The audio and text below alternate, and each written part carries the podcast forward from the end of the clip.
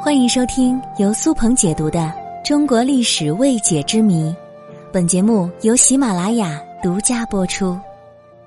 为什么秦始皇会去寻求长生不老？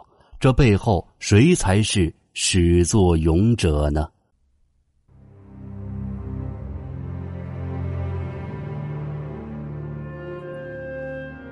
求仙问药，寻求长生不老，是历朝历代的帝王经常做的事儿。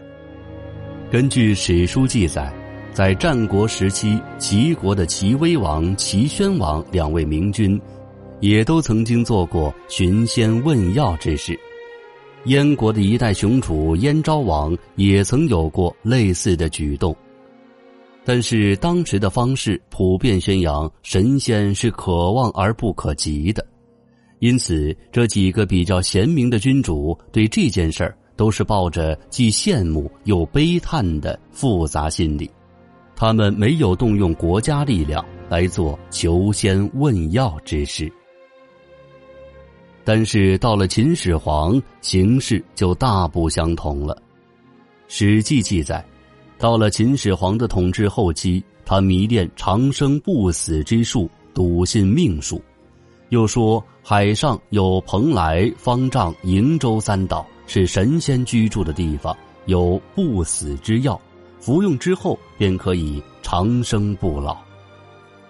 秦始皇想成为长生不老的神仙，为了达到修仙的目的，在炼丹方士卢生等人的鼓动之下。秦始皇甚至把皇宫搬到了咸阳地宫，足不出户的待在里面，一面批阅奏章，一面接引神仙，不许外人打扰。后来，秦始皇在巡游时多次到达海边，甚至亲自下海。当他目睹了海上光怪陆离的海市蜃楼，听到了方士们所讲的三山上神仙的故事之后，便对神仙对长生不老药产生了极大的兴趣。在劝秦始皇寻仙问药的大批术士当中，值得一提的有一个人叫徐福。徐福是琅琊人，公元前二一九年，始皇第二次巡狩时经过琅琊，他就上书秦始皇说：渤海中有三神山。上面有仙人和长生不老药，但必须要以童男童女做礼才能得到。秦始皇信以为真，就给他批了一部分经费，让他为自己寻求仙药。徐福等人第一次入海寻找仙药，花费了很多时间和钱财，也没有找到。他害怕遭到秦始皇的责罚，就骗始皇帝说：“海中有三神山。”但是我们时常被大鲨鱼所困，希望皇上能派一个善射之人一起前往。遇到大鲨鱼，就用连发的弓弩射它。恰巧此时秦始皇做梦与海神交战，海神的形状与人形相似。占卜梦的大臣说，水神本来是看不到的，他用大鱼蛟龙做侦探。现在皇上的祭祀周到而恭敬，却出现这种恶神，只有把他除掉，才能找到真正的善神。于是秦始皇命令善于捕鱼的人携带大量的工具和徐福再次入海。徐福第二次东渡出海，还是无功而返。他对秦始皇撒谎说，已经找到了仙山，并见到了神仙。但是神仙说可以用三千童男童女和各种人间美物来交换仙丹。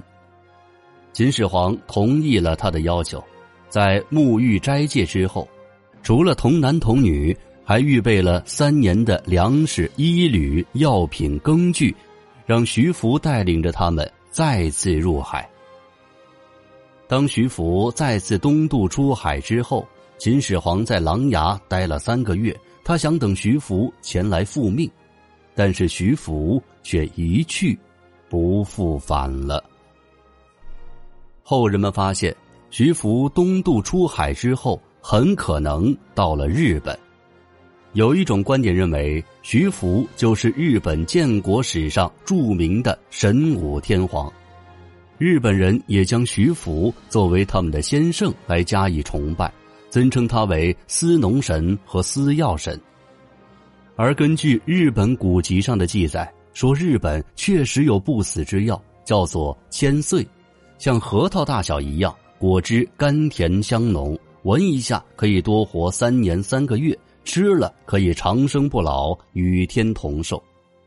后来根据科学研究，日本古书上记载的不死药，实际上就是现代的野生猕猴桃。当然，徐福是否真的东渡到了日本，并且成为了日本的始祖，现在还不能完全确定。